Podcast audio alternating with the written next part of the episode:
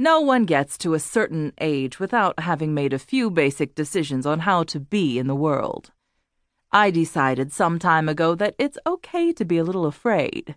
That might explain why, not speaking a word of Chinese and carrying with me a single packed suitcase, I left New York to move to Beijing and collaborate with a major Chinese book publisher on a Western etiquette guide for the Chinese.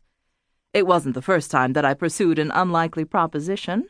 Years ago, with no experience in either raising money or magazine publishing, and at the time eight months pregnant, I decamped New York to launch a magazine in Los Angeles, a city I hardly knew. Gertrude Stein suggested that there is no there there to Southern California, but it was a beacon of clarity compared with the incoherence that became my experience in China.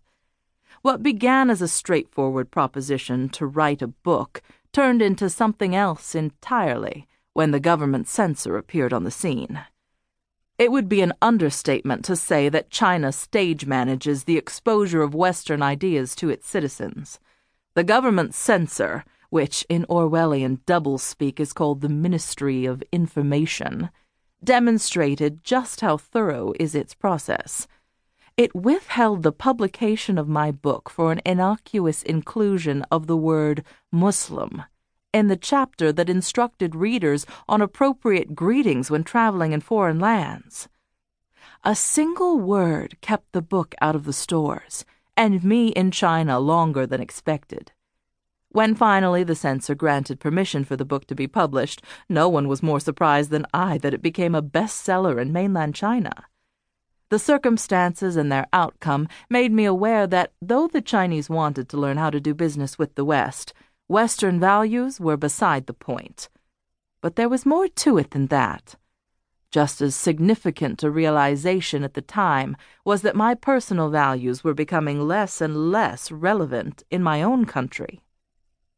Cultures adjust their societal expectations according to change, and while most Americans are not opposed to change, the British are known to be reluctant, even when they have no choice but to accept it.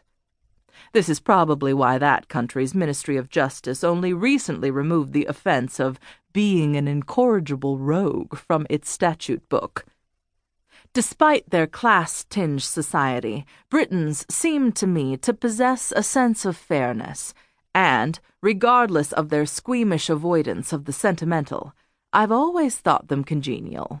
Artists, Chefs, writers, architects, and scientists have landed from foreign shores to make London a culturally open capital whose inhabitants can appear at the Speaker's Corner near Marble Arch to publicly address any number of issues. Mohammed, UFOs, processed food, and Jesus are only a few of the topics I've heard deliberated there, and if not fully coherent, all of those debates remained civil. I'm not as convinced as my mother that civility clears a path to morality. Indeed, I've seen a fair share of the opposite.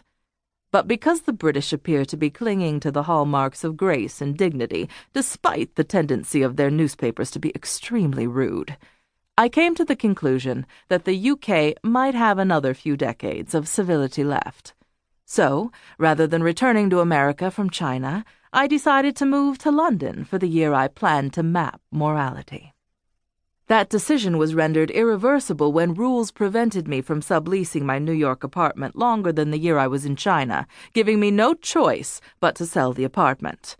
With that decision came the need for another, this one having to do with where I would live in London once I arrived.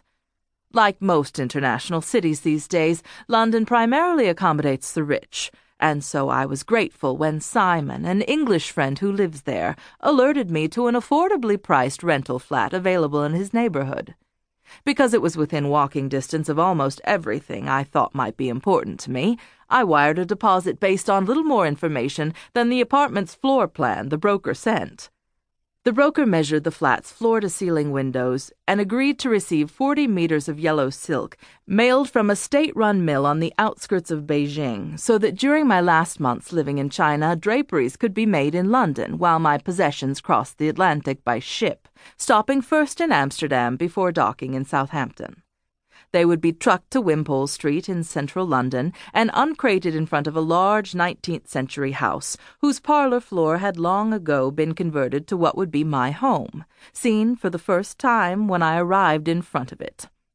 The flat's enormous and purposeless dumbwaiter hinted at past glamour. High ceilings and handsome features made up for the almost impossibly narrow bathroom slivered from the flat's hallway. A sizable eat in kitchen and a large bedroom overlooked leafy terraces in the back.